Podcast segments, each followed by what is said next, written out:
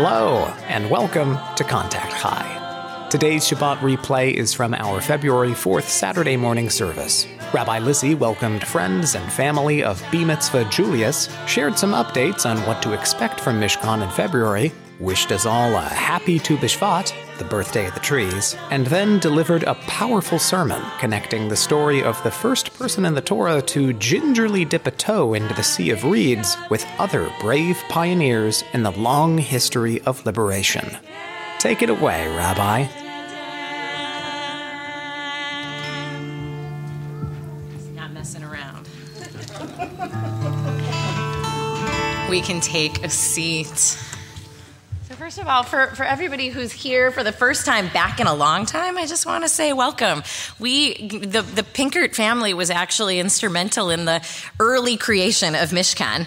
I don't know where Adam went, but Adam sat at my very small kitchen table at the first apartment I lived in Chicago, in the board that wasn't a real board because, of course, we were a fiscal sponsee of another synagogue, but we pretended we were a board until we had a real board. And so just to say, it's a very cool thing to watch something that you kind of dream and build in small bits and pieces into something that runs on its own. I mean, not totally on its own, like here we still are.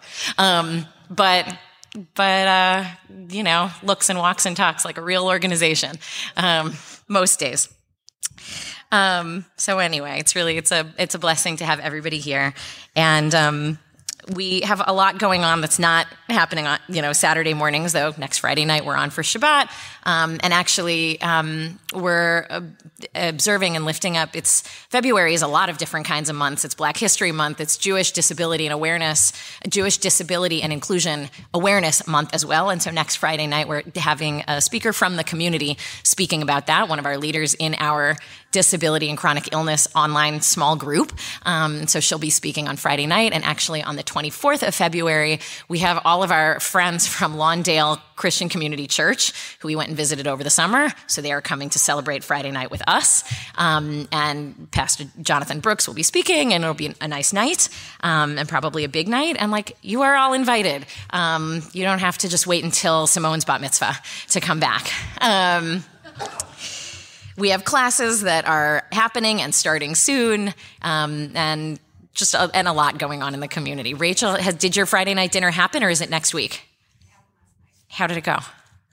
Oh, I'm so happy to hear that. If people who live in the suburbs are interested in a little bit of Friday night learning, talk to Rachel in the back. Okay. Is there anything else to... All right. Great. All right. So a little bit more Torah before we wrap our service today. Michael Pollan, who many of you may know, the writer on everything from how to eat to how to change your mind through psychedelics, wrote a short piece in 2008, shortly after Al Gore had put out his first big film, An Inconvenient Truth. Remember that one? And so the piece by Michael Pollan is called Why Bother? And he writes, he begins it this way. I don't know about you, but for me, the most upsetting moment in An Inconvenient Truth came long after Al Gore scared the heck out of me, constructing an utterly convincing case that the survival of life on Earth as we know it is threatened by climate change. No, the really dark moment came during the closing credits when we are asked to change our light bulbs. That's when it got really depressing, he writes. The immense disproportion between the magnitude of the problem Gore had described and the puniness of what he was asking us to do about it was just about enough to sink your heart. So happy Tu B'Shvat every day. Happy Tu B'Shvat, everybody. Happy birthday of the trees. I'm glad that you spoke about this earlier, Julius. So this article has haunted me ever since I read it because it's a nagging feeling I recognize.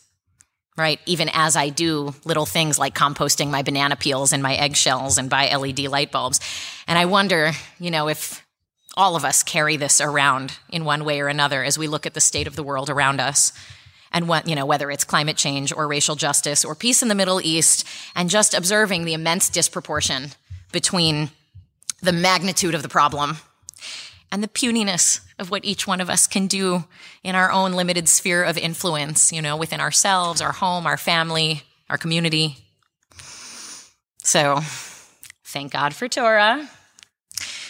Thank God for this week's Parsha, which is just what this tired, somewhat cynical, but nonetheless hopeful person needed this weekend against the backdrop of a world that can feel so often just so overwhelming, and like the prospect of doing anything meaningful can feel so remote. So Rabbi Dina told us earlier about, I'm pointing this way, I think she's in the other room with the kids.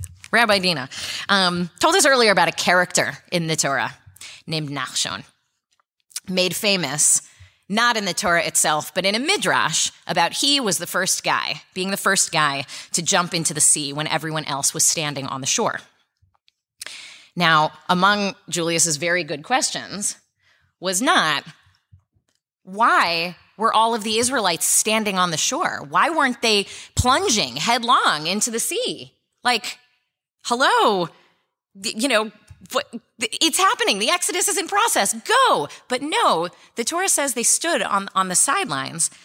And so Rabbi Meir in one midrash says, well, here's why they were standing on the sides.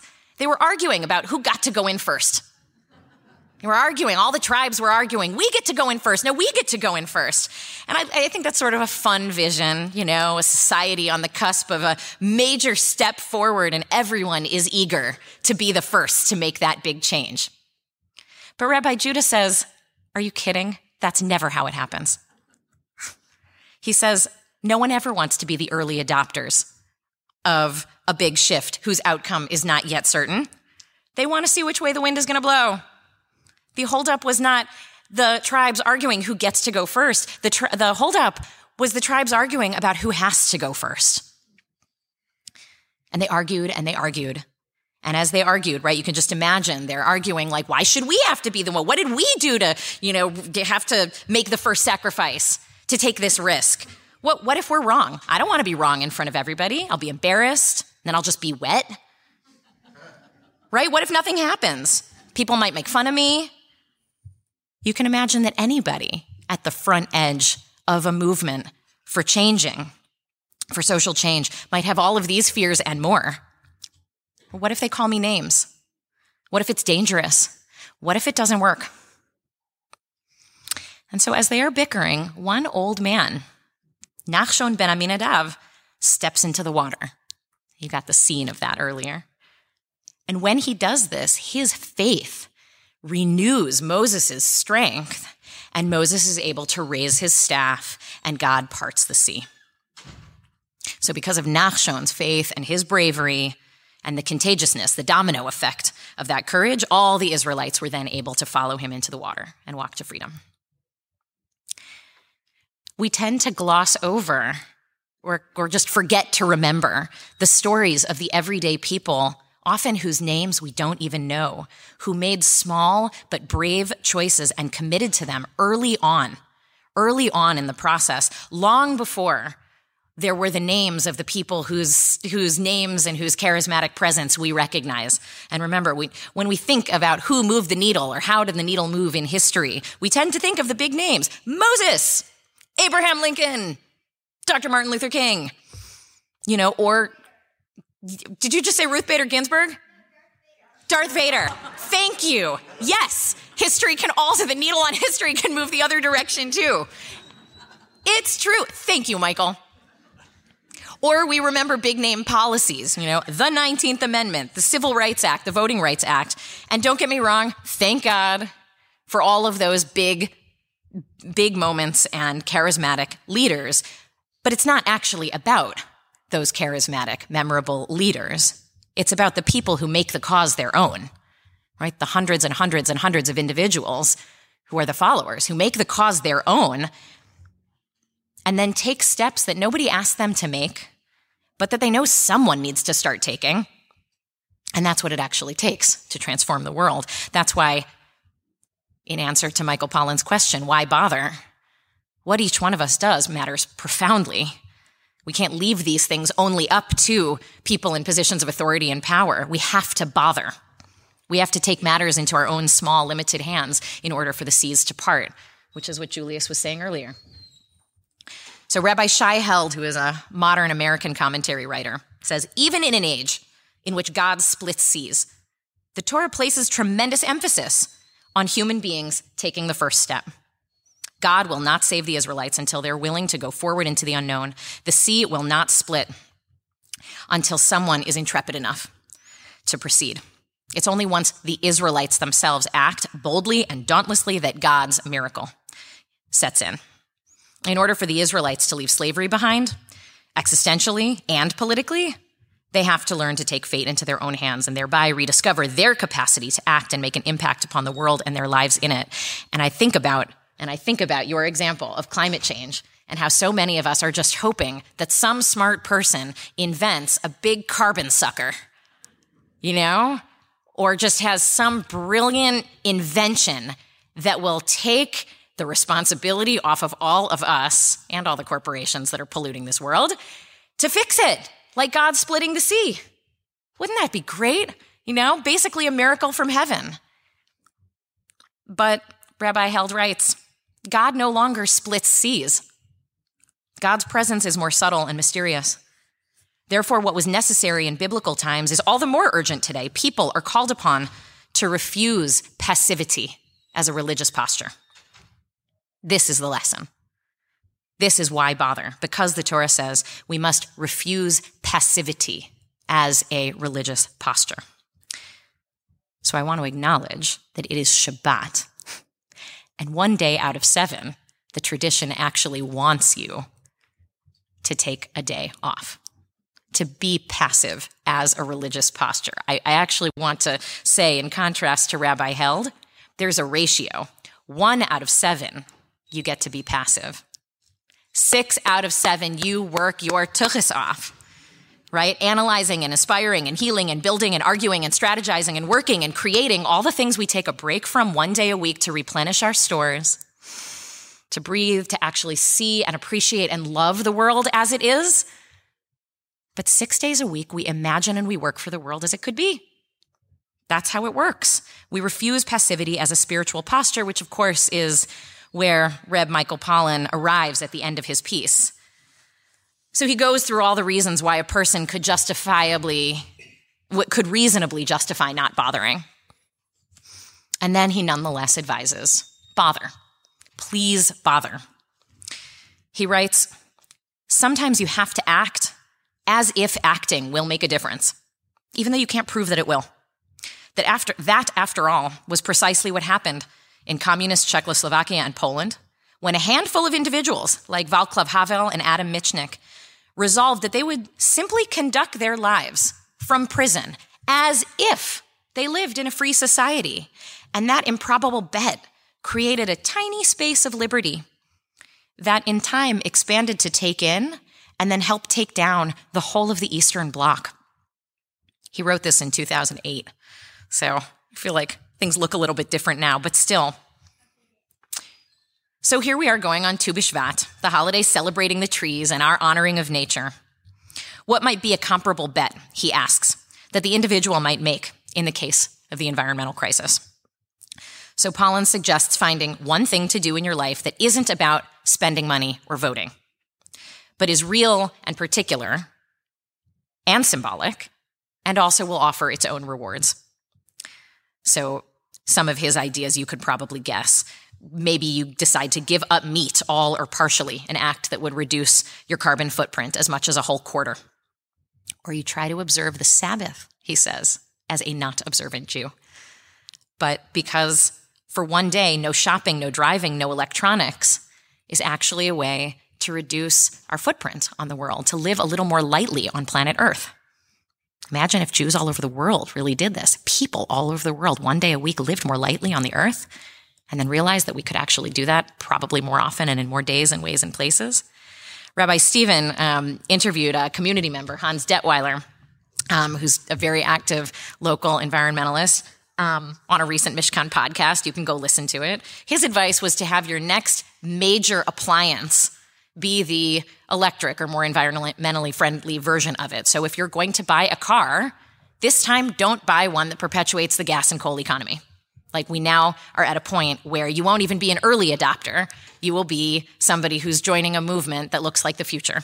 And it's not fully built yet. And that's the thing. That's what makes you a Nachshon, if you make a choice like this. And then I'm, of course, thinking about what Julius is doing for his bar mitzvah project. You could plant a tree in an urban area in need of green space and in need of the environmental and social benefits that comes with trees. The idea is that if enough people do all of these little things, it actually does change the landscape. It actually does change the air. But more important, it changes the culture. And it creates a moral imagination around what is possible. And it creates political plausibility. I was just listening to the story of the Colorado River. I don't know how much you know about this river. Like, we have Lake Michigan. It's something we don't even think about. But there is a river upon whose water 7 different states rely. And that river is disappearing. And in those states are some of the absolute most magnificent golf courses. And nobody wants to be the first state to change the character, what people love about the state, because golf is great. I mean, I don't, whatever. Golf is okay for me. But there are people who really love golf. You know what I'm saying? And love lawns. And that, like, the idea of changing basic elements of lifestyle feels impossible. But if all the neighbors did it, and if all of the states decided it was important enough to save our only source of water, it might just be possible. But the political plausibility just feels so remote that everybody says, why me? Why should I have to make the sacrifice? So I want to end, I want to pivot a little bit with some Nachshons whose names I don't have, but whose step into the water forever changed America. And this is a little bit of a pivot away from the environment and toward reminding us that every problem that seems insurmountable, there is a small action that if enough people do and commit to, come what may, it can change the world. And so this also in honor of Black History Month. On February 1st, 1960, almost exactly 63 years ago to the day, 4 college freshmen sat down at the Woolworths lunch counter in Greensboro, North Carolina. 4 college freshmen. And of course, they were refused service because they were Black. And then when they would not leave, they closed the lunch counter for the day. And when they came back the next day, they brought friends, and they didn't serve them. And the next day, and the next day, and the next day after that, and they just sat there silently. And over the next 2 weeks, sit-ins spread to 15 cities in 5 southern states. And there was violence against these people, just sitting, waiting to be served. But the idea that taking personal initiative in whatever small way you could took hold, and over the next 12 months, more than 50,000 people participated in one demonstration of a kind or another in over 100 cities. 3,600 people were put in jail. People were beaten. People had dogs sent on them. But by the end of 1960, not one year later, lunch counters were open in Greensboro, Alabama, or Greensboro, North Carolina, and many other places. But more important for integrated lunch, but more importantly, the strategy of coordinated, visible, persistent, nonviolent, on-the-ground action by normal, everyday people had taken hold and was now beginning to transform the face of America. Thank God. It is easier, by the way, not to bother. It's easier to not bother. Most people will not bother. Or they won't until the reality outside of us becomes so uncomfortable that they have to. We'll argue. We'll argue at the dinner table. We'll argue over coffee. People will argue in the halls of power while the clock is ticking and while the Egyptian army is barreling down behind us. But passivity is not a religious posture. Sitting at a lunch counter or planting a tree or composting your banana peels or deciding to start walking or biking on Shabbat more often, or take your pick, like talk about it over lunch. What is one small thing that you could do, a teeny step in the direction of a much bigger change that you hope the world makes? Let it start with you. And we might just change the world. Shabbat Replay is a production of Mishkan Chicago. Our theme music was composed and performed by Kalman Strauss. You can always see where and when our next service will be on our calendar. There's a link in the show notes. And if you appreciated the program, please rate and review us on Apple Podcasts. I know you've heard it before, but it really does help. On behalf of Team Mishkan, thank you for listening.